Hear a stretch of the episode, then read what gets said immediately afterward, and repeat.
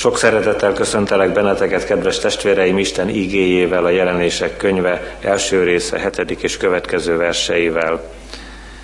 Íme eljön a felhőkön, és meglátja minden szem, azok is, akik átszegezték, és siratja őt a föld minden nemzetsége, úgy van, Amen. Én vagyok az alfa és az ómega, így szól az Úristen, aki van, és aki volt, és aki eljövendő, a mindenható.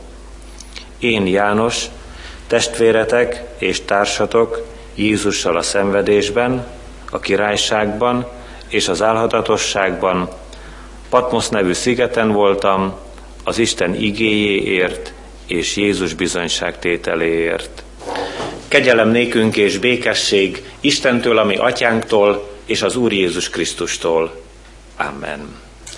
Istenünk szent igéje szólít meg bennünket a bibliolvasó kalóz szerint a mai napi ószövetségi ige szakaszból, Illés próféta élettörténetének egy részletét halljuk, a királyok első könyve 18. részének első 19 versében eképpen. Hosszú idő múlva, a harmadik esztendőben így szólt az Úr igéje Illéshez. Menj, jelenj meg Akhábnál, mert esőt akarok adni a földre. Illés tehát elment, hogy megjelenjen Akhábnál. Samáriában súlyos éhínség volt. Ekkor Akháb hivatta Óbadjáhut, a palota felügyelőjét, Óbadjáhu igen félte az urat. Mert amikor Jezabel megölette az úr profétáit, Obadjáhu magához vett száz profétát, és elrejtette őket ötvenenként egy-egy barlangba, és ellátta őket kenyérrel és vízzel. Akháb ezt mondta Óbadjáhunak, menj el az országban levő minden forráshoz, és minden patakhoz talán akad fű, és életben hagyhatjuk a lovakat és az összféreket, és nem kell levágnunk az állatokat. Fölosztották azért maguk között az országot, hogy ki mit járjon be. Akháb külön ment az egyik úton, Óbadjáhu is külön ment a másik úton. Miközben Óbadjáhu úton volt, egyszer csak előtte termett illés. Óbadjáhu fölismerte, arcra esett, és ezt kérdezte, te vagy az, uram, Illés. Ő így felelt neki, én vagyok. Menj el, és mondd meg uradnak, hogy itt van Illés. De ő azt mondta, mit vétettem, hogy Akháb kezébe akarod adni szolgádat, hogy megöljön? Az élő úrra, Istenedre mondom, hogy nincs nép, sem ország, ahova el ne küldött volna az Uram, hogy felkutasson téged. Ha azt mondták, hogy nincs itt, akkor meg is eskedte azt az országot és népet, hogy nem találtak meg téged. És most te mondod, menj el, és mondd meg uradnak, hogy itt van illés. Megtörténhetik, hogy amikor elmegyek tőled, elragad téged az Úr lelke. Nem is tudom hová. Ha én megyek, és hírt viszek Akhábnak, ő pedig nem talál itt téged, akkor megöl engem, pedig a te szolgád féli az urat ifjú korától fogva. Nem mondták meg neked, uram, hogy mit tettem, amikor Jezabel öldökölte az úr profétáit? Elmentem, és elrejtettem az Úr profétái közül száz embert, ötvenenként egy-egy barlangba, és elláttam őket kenyérrel és vízzel. Most mégis ezt mondod. Menj el, és mondd meg uradnak, hogy itt van Illés. Ő meg fog ölni engem. De Illés így felelt. A seregek élő urára mondom, akinek szolgálatában állok, hogy még ma megjelenek előtte. Elment tehát Óbadjáhu Akháb elé, hogy jelentést tegyen neki. Akháb pedig Illés elé ment. Amikor Akháb meglátta Illést, ezt mondta neki, te vagy az Izrael megrontója? Ő így felelt, nem én rontottam meg Izraelt, hanem te, és a te atyád háza, mert elhagytátok az úr parancsolatait, és te a baálokat követted. Most azért üzeny, gyűjtsd ide hozzám az egész Izraelt a Karmelhegyre, meg a Baál 450 profétáját, az Aserá 400 profétájával együtt, akik Jezabel asztaláról élnek. A kegyelemnek Istene tegye megáldottá szent igéjének meghallgatását, szívünk befogadását és megtartását. Hajtsuk meg fejünket az Úr előtt, imádkozzunk. Drága édesatyánk, örökkévaló Szent Istenünk, dicsőítünk és magasztalunk téged, hogy szóltál régen a proféták által, és most az utolsó időben fiad által szólt, szólsz hozzánk. Köszönjük, hogy engedelmes profétáid híven vették és hirdették szavadat. Köszönjük, hogy életüket oda tették a te mentő oltalmazó kezeidbe, veszélyben sem hallgattak, hanem pontosan adták át a te üzeneted. Könyörülj meg rajtunk, amikor ma feladatot, szolgálatot bízol rejánk, hogy hasonlóak lehessünk a te profétáidhoz, akiket hajdanán kiválasztottál, akiknek szívét készítetted arra, hogy pontosan vegyék a szót, és adják tovább a tömeg, a nép felé.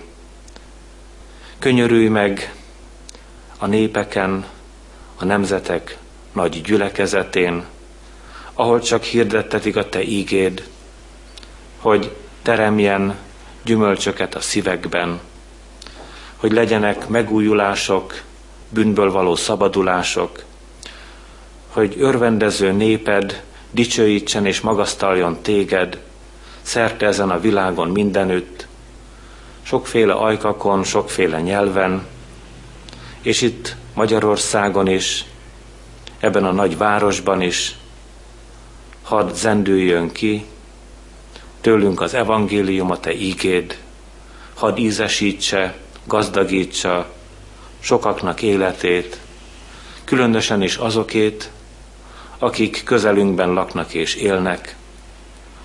Hadd ismerjék fel, ami szeretteink, hogy Te jó vagy hozzánk, hogy bűnbocsátó irgalmadból lehajolsz mindannyiunkhoz, segíteni akarsz, mindazoknak, akik hívnak, s várnak téged. Légy itt most velünk, élő szent által, hogy eljusson szívünkig a te szavad. Hallgass meg könyörgésünkben, kegyelmességet szerint. Amen.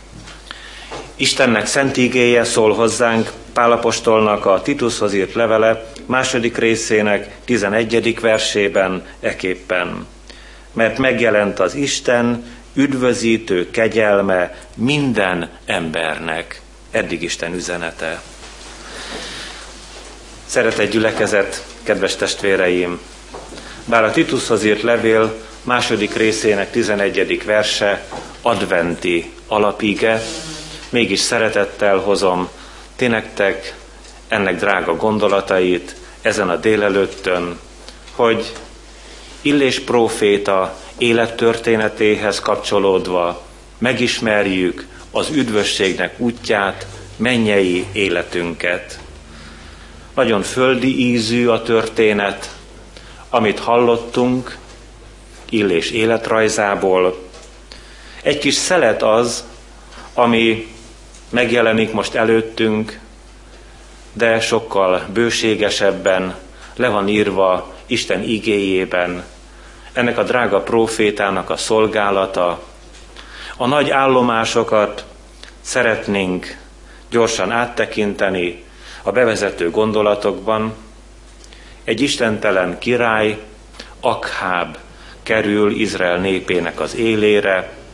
Már ketté szakadt az ország, az északi rész Izrael, a déli pedig Júda, és ennek a hadvezérnek a fia, Akháb súlyos vétekbe vitte saját népét, Izraelt.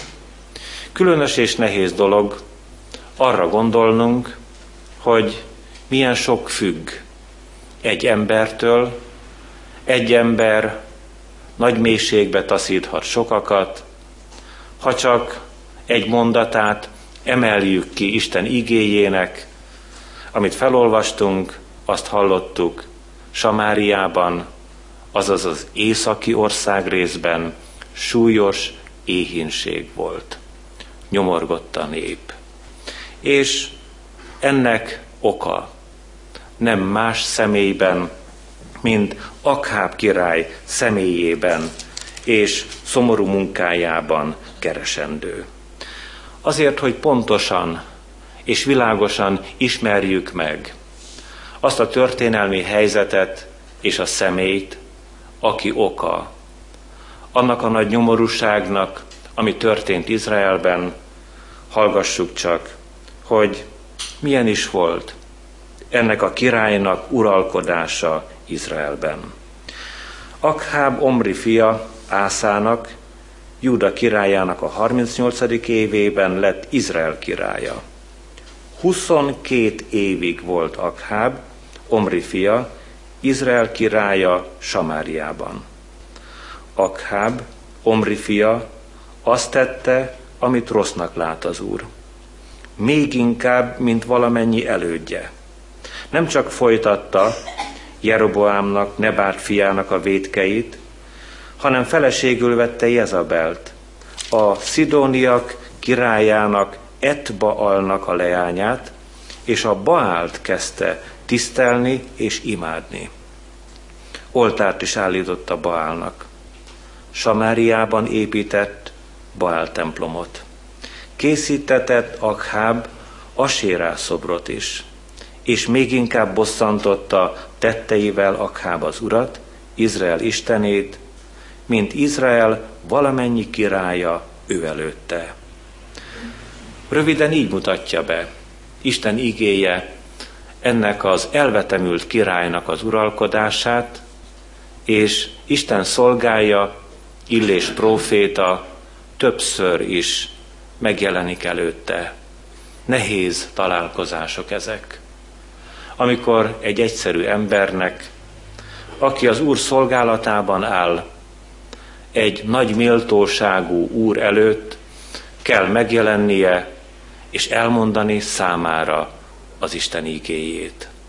Egyik ilyen megrendítő találkozás, amikor azt mondja Illés Akháb királynak, hogy ezekben az időkben, és tudjuk, hogy három év is eltelik, nem lesz eső, csak az én szavamra.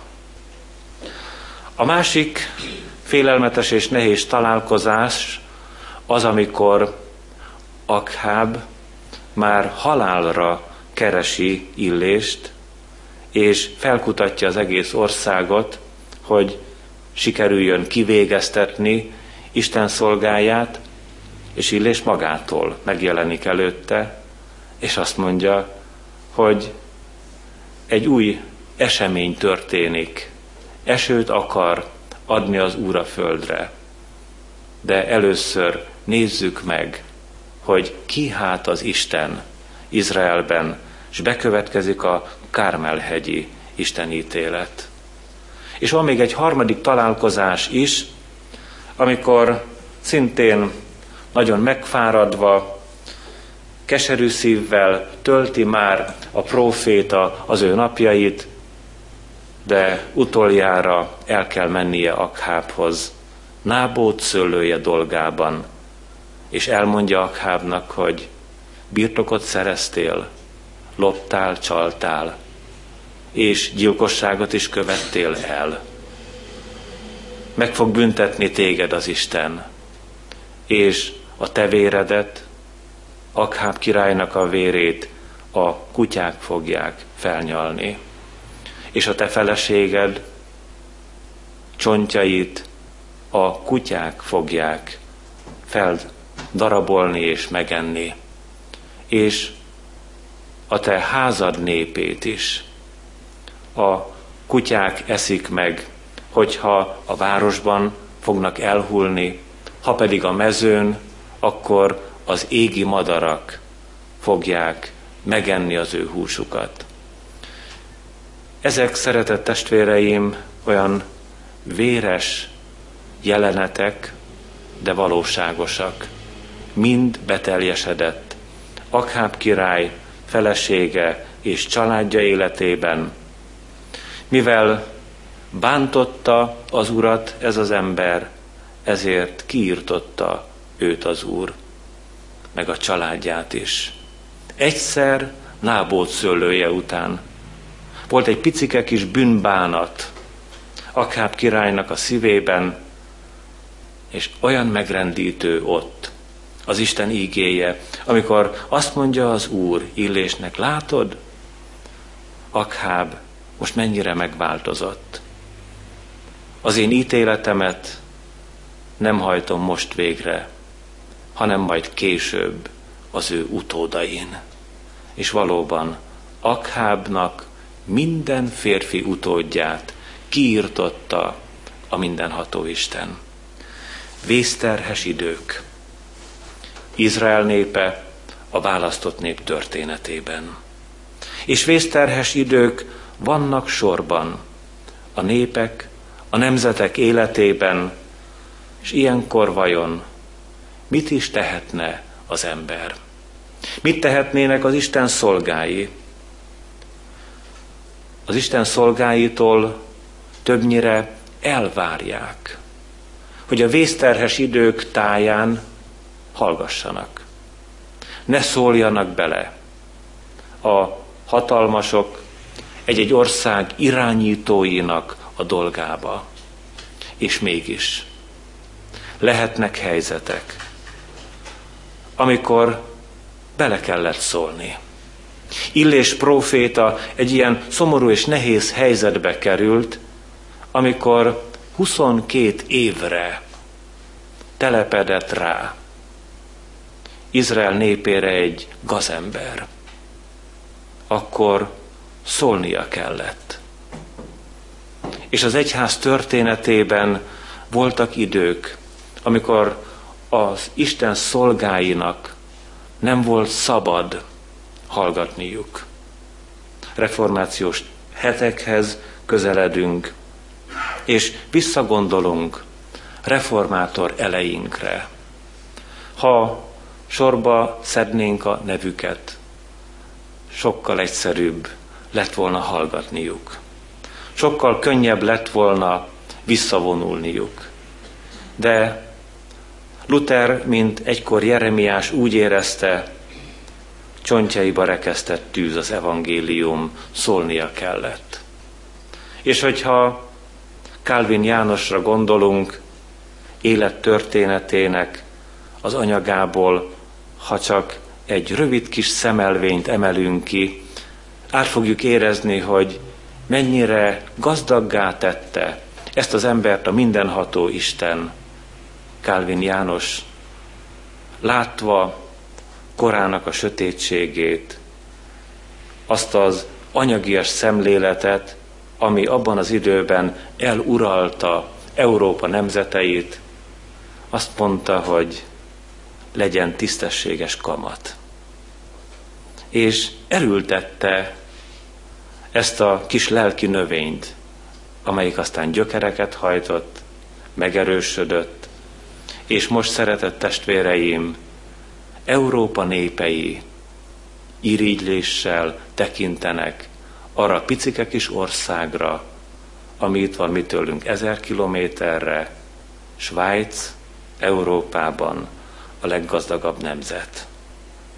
Mert valamikor egy ember segített, hogy lelki gyökerek erősödjenek meg, amelyik gyökér hatott majd a társadalomra, a benne élő emberekre.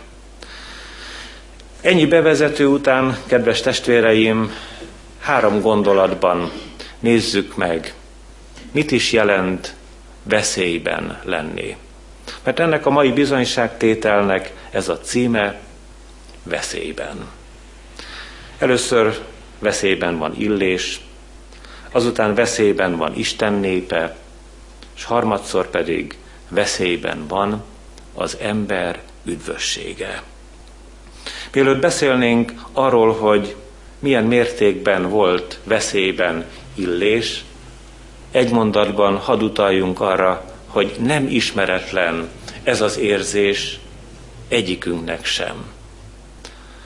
Talán, ha nagyon kicsi gyermek lenne itt közöttünk, lehet, hogy mondaná, én még nem voltam veszélyben sohasem. No, de csak azért, mert az édesapja meg az édesanyja karjaiban érezte veszélytelennek az életet. Mi édesapák és édesanyák tudjuk, hogy piciny korától kezdve micsoda veszélyek között nő fel egy-egy kis emberi élet. És amikor már tudatos, figyelmes az élete, vagy felnőtté válik, ha el is akarná hessegetni magától a gondolatot, az ember akkor is tudja, veszélyes ez a világ. És benne nagyon súlyosan veszélyeztetett mindannyiunk személyes élete. Miután szembenéztünk ezzel a valósággal, nézzük meg határozottan és világosan, milyen módon volt veszélyben illés. Olyannyira veszélyes helyzetbe került, hogy amikor megmondta Akháb királynak, csak az én szavamra lesz eső ezekben az időkben, akkor az Úr szava szólt Illéshez, és azt mondta neki az Isten, rejtőz el a kerít patak mellett. És ment Illés, hallgatott az Úrra, tudta, hogy Akháb halálra fogja keresni. Milyen nagyszerűen fejezte ki magát a mindenható Isten illés védelmére. Rejtőz el. És most megnéznénk egy fordított rejtőzködést. Olyan szomorú, amikor az ember magától akar elrejtőzni, nem az Isten parancsára. Az első ember pár az Éden kertben elrejtőzött, mert félt. Azután Péter a főpap udvarán, bár testében jelen volt, de a maga valójában elrejtőzött, mert félt. Háromszor tagadta meg azt, hogy ő Jézus Krisztushoz tartozik. Aztán a Gecsemáné kertjében a tanítványok szétfutottak, elrejtőztek, mert féltek. Mennyire tudta a szívük érzését maga az Úr Jézus Krisztus, amikor megkérdezte a főpap katonáit, hogy ha engem kerestek, mert én vagyok Jézus Krisztus, akkor ezeket, és rámutatott a tanítványaira, engedjétek el. Olyan meglepő és szomorú, hogy egy se volt közülük a maga helyén, aki azt mondta volna, nem megyünk, Uram, veled megyünk a halálba, veled megyünk a keresztre. Korábban pedig Péter fogadkozott, és azt mondta, hogy ha meg kell is halnom, akkor is követlek téged.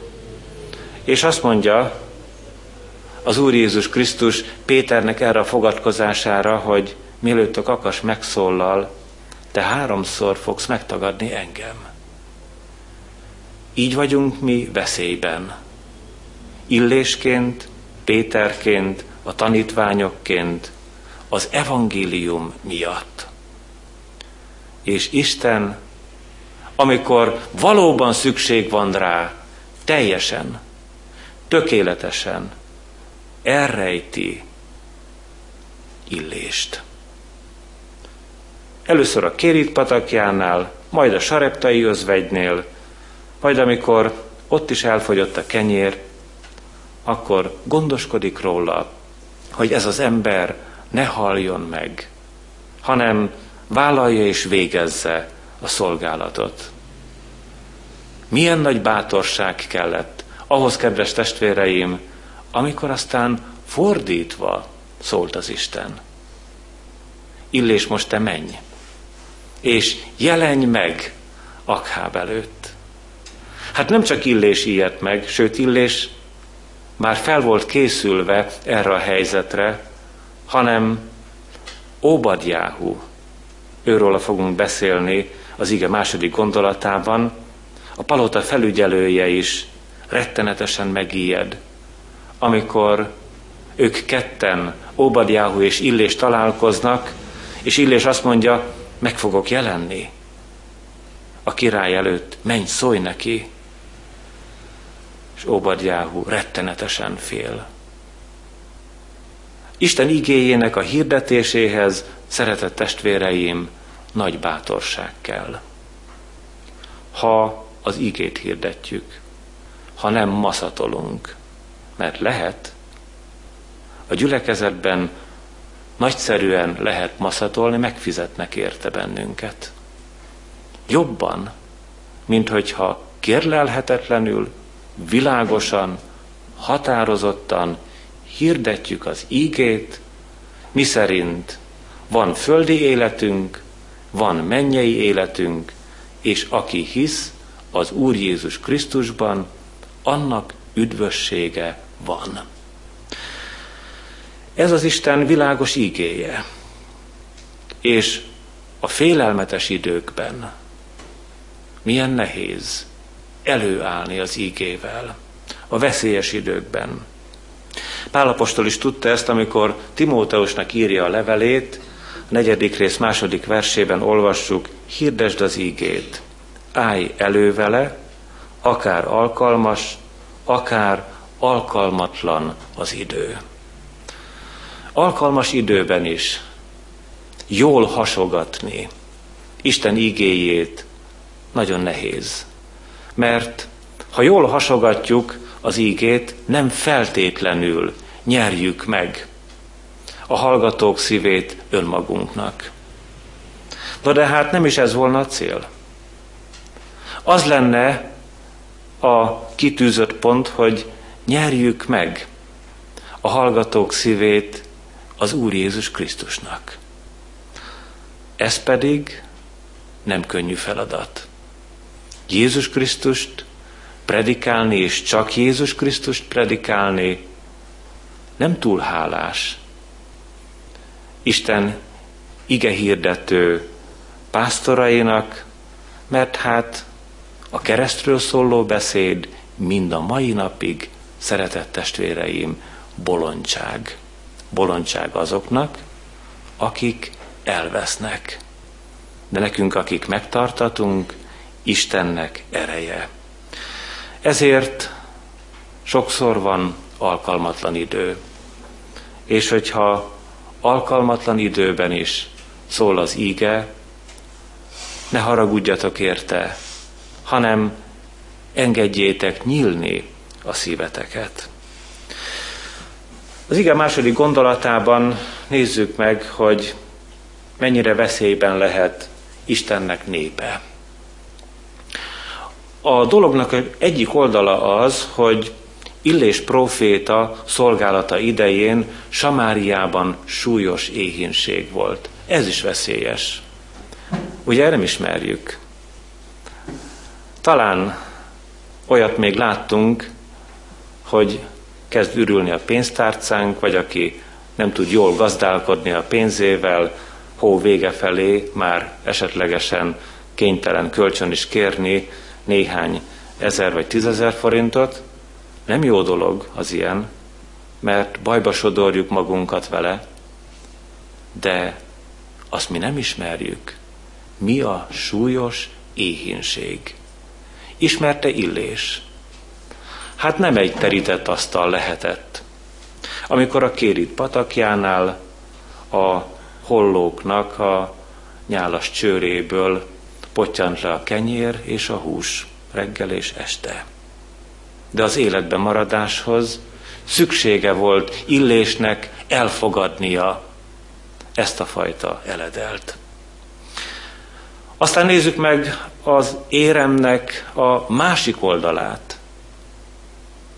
Veszélyben van Isten népe, mert bálványozott. Mert hallgatott Akhábra és Jezabel királynőre. És már az országban összesen volt csak 7000 ember, akik nem hajtottak térdet a Baálnak. A hadseregben több százezer ember volt. Izrael népe elég nagy nép volt már abban az időben, milliós nagyságrendű. És az egész országban, az északi ország részben összesen volt 7000 ember, akik imádták az Urat. Nagyon kevés, rettenetesen kevés. Különösen is, hogyha ez a 7000 ember szét van szórva az országban, mindenki a maga helyén, majdnem egyedül. De hát ha az a 7000 ember együtt énekel, az gyönyörű lehet. Ha annak a 7000 embernek a szíve együtt dobban, az Istenért, a seregek uráért, az valami nagyszerű érzés. Kedves testvéreim, a történelemben sokszor került veszélyes helyzetbe Isten népe. És az örökkévaló ilyenkor mindig rendel valakit. Nem sokakat, valakit vagy valakiket megfelelő helyre. Így rendelte Illés próféta szolgálata idején Akháb királyságában Óbadjáhut, a palota felügyelőjét a palota felügyelőjének nem lett volna szüksége arra, hogy Jezabel vérengzésekkor, amikor halomra ölette az úr profétáit, ez az asszony, elrejtsen száz profétát. Obadjáhu enélkül nagyon jól megélt volna.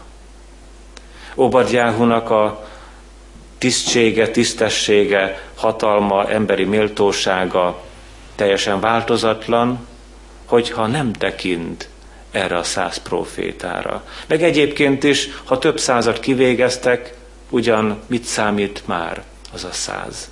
De Isten szent lelke megérintette Óbadjáhut a palota felügyelőjét, hogy neki a feladata elrejtenie. Ötvenenként két csoportban száz profétát, hogy újra megzendüljön az ajkakon az íge. Hogy amikor a fellegek tovaszállnak, mert az akháb királyok élete csak olyan, mint szélnek kitett felleg, amelyik előbb-utóbb tovaszáll, akkor legyen Isten ígéje, mert az ég és föld elmúlnak, de az én beszédeim soha el nem múlnak. Elmennek az akhábok, és megmaradnak a proféták.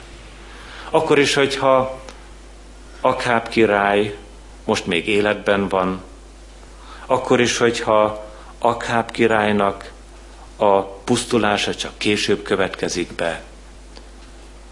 Az akhábok nem örök életűek ezen a földön, és az Isten szolgái sem, de a szó az ajkukon örök az íge az ajkukon örök. Ezért, szeretett testvéreim, ugyan nagy veszélyben volt Istennek népe, de nem hallgathattak. Szólták az ígét, és hát erre a földre lettek megmentve százan. De a szolgálatuknak a lényege az, hogy akiknek hirdették az Isten igéjét, azok ne csak erre a földre legyenek megmentve, hanem a mennyei életre. Az illésé is, meg a másik száz profétájé is ilyen nemes és szép feladat. Hogy végre kiderüljön, vajon abba áll az Isten, vagy az Úr az Isten. Asérá az Isten, vagy az Úr az Isten. És a Kármelhegyi istenítélet során már a tömeg zengte, az Úr az Isten. És azután jött az eső. És azután jött a szabadulás. És azután lett Izrael népének újra terített asztala. Amíg a magyar nép tízmilliója nem fogja tudni elmondani, hogy az Úr, az Isten, addig lesz szükség, lesz inség, lesz ellentét, lesz gyűlölködés, lesz patvarkodás, lesz kötélhúzás, de hogyha egyszerre a nép, a tömeg és nem csak a hétezer, hanem mindenki felismeri, hogy az Úr az Isten, akkor, mint a hajnal hasadás, nyílik meg a mindenható áldása egy-egy nép, egy-egy nemzet fölött.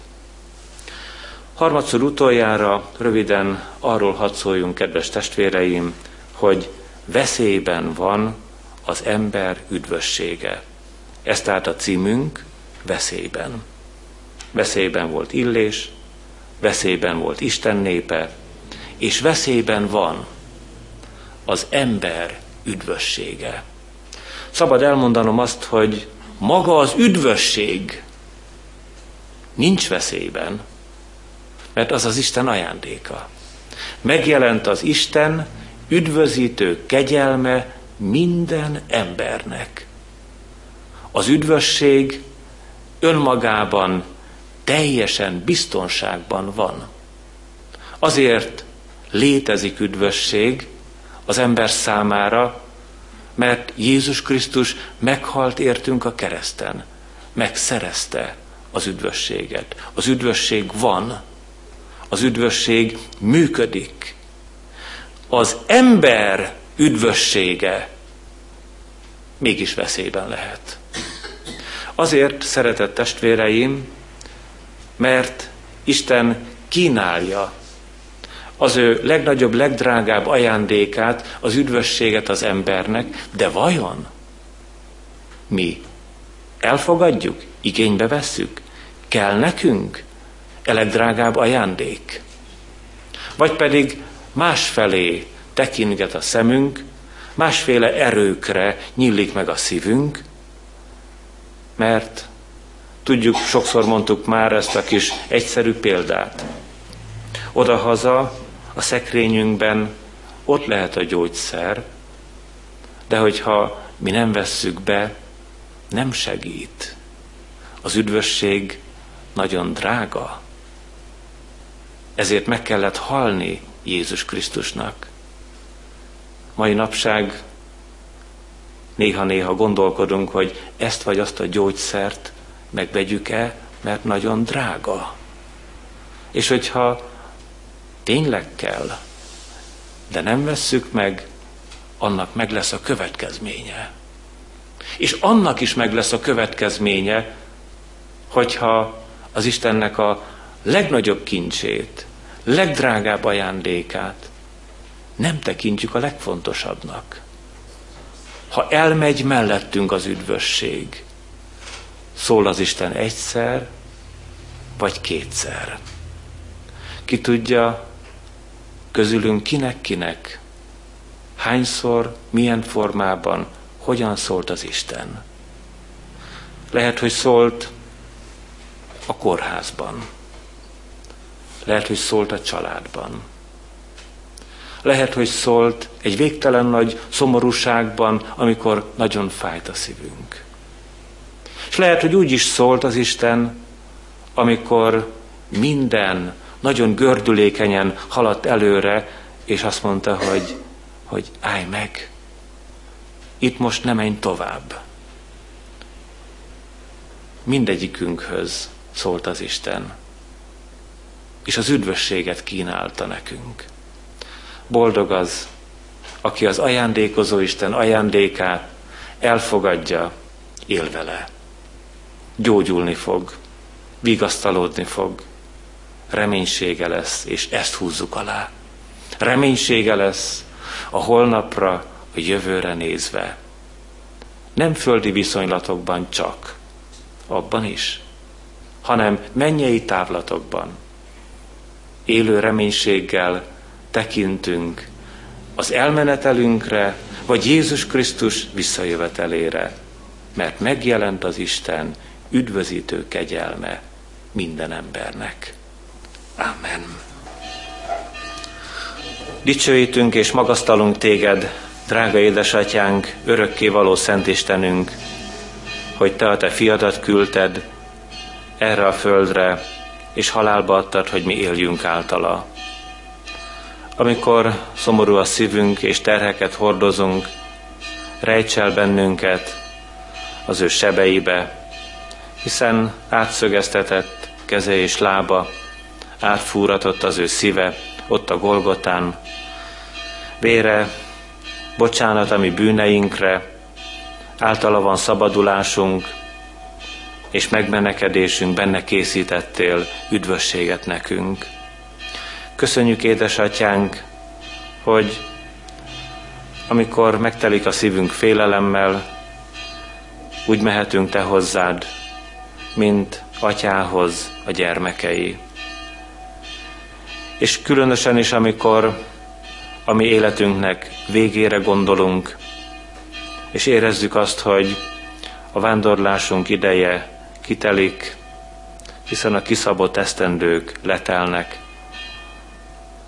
Te örökkévaló szereteteddel ott is átfogod törékeny életünket, és megtöltöd a mi szívünket élő reménységgel, azzal az örömmel, hogy bár a mi földi pályánkat lezártad, de megnyitsz egy új pályát, egy új utat, a mennyei életnek a csodáját, ad, hogy legyen hitünk, élő hitünk, megragadni legdrágább ajándékodat, hogy ne menjünk el részvétlenül, hideg szívvel, értelmetlenül az üdvösség mellett. Köszönjük, hogy te ránk is gondoltál, amikor profétáidnak ajkán hirdettetted a te szavad. És köszönjük, hogy változatlan a te ígéd, évezredek jöhetnek és mehetnek, telhetnek el egymás után, és a te szavad ugyanaz, örök életnek beszéde, és te magad is ugyanaz vagy, drága Jézusunk, tegnap és ma és örökké. Ezért most reménységgel indulunk el a gyászoló családdal együtt kereszted alá, hogy ott legyünk teljes bizonyosságban a felől, te szeretsz bennünket, te megváltottál ingyen kegyelemből, nem kellett megfizetnünk, nem kellett rászolgálnunk, te csak nyitott elfogadó szívet vársz, a te népettől, tieitől, sőt, még az is a te ajándékod, szent lelked munkája bennünk az akarást, hogy fogadjuk el hívó szavadat, hogy legyen békesség, csend és öröm a szívünkben, és készüljünk hálával te hozzád. Amíg pedig itt tartasz ezen a földön, adj nekünk értelmes földi vándorlást a szolgálatra, veszélyes helyzetekben, te fogd át az életünket, te tarts meg a hitünkben, és őrizd meg attól, hogy feleslegesen beszéljünk, értelmetlen dolgokat mondjunk el, de őrizd meg attól is, hogy amikor meg kell szólalnunk, és a te ígéret kell pontosan, világosan átadnunk, adj erőt arra, hogy ne hallgassunk, hanem legyünk bizonyságtevő, egyszerű és boldog gyermekeid. Ha megfáradnánk, akkor se hagyj el minket, akkor is erősíts meg, és készíts fel egy, egy új szolgálatra. És hogyha ami szívünkben túláradó volna az öröm, és az mégsem a te örömöd lenne, csendesíts el, és vigyél vissza kereszted alá. Köszönjük, hogy ma itt lehettünk veled, megélhettük, átélhettük szereteted. Segíts, hogy egymást szeretve, egymást támogatva, és rejárd nézve, járjuk a mi útunkat, míg pályánk véget ér. Hallgass meg könyörgésünkben, édesatyánk, Szent Fiadért, az Úr Jézus Krisztusért. Amen. Együtt mondjuk el Jézus Krisztus imádságát. Mi, atyánk, ki vagy a mennyekben, szenteltessék meg a te neved. Jöjjön el a te országod, legyen meg a te akaratod, mint a mennyben, úgy a földön is. Ami mindennapi kenyerünket add meg nékünk ma, és bocsásd meg a mi védkeinket, miképpen mi is megbocsátunk az ellenünk védkezőknek. És ne vigy minket kísértésbe, de szabadíts meg minket a gonosztól, mert tied az ország, a hatalom és a dicsőség mind örökké. Amen. Áldjon meg téged az Úr, és őrizzen meg téged. Ragyogtassa rád, orcáját az Úr, és könyörüljön rajtad. Fordítsa feléd orcáját az Úr, és adjon neked békességet. Amen.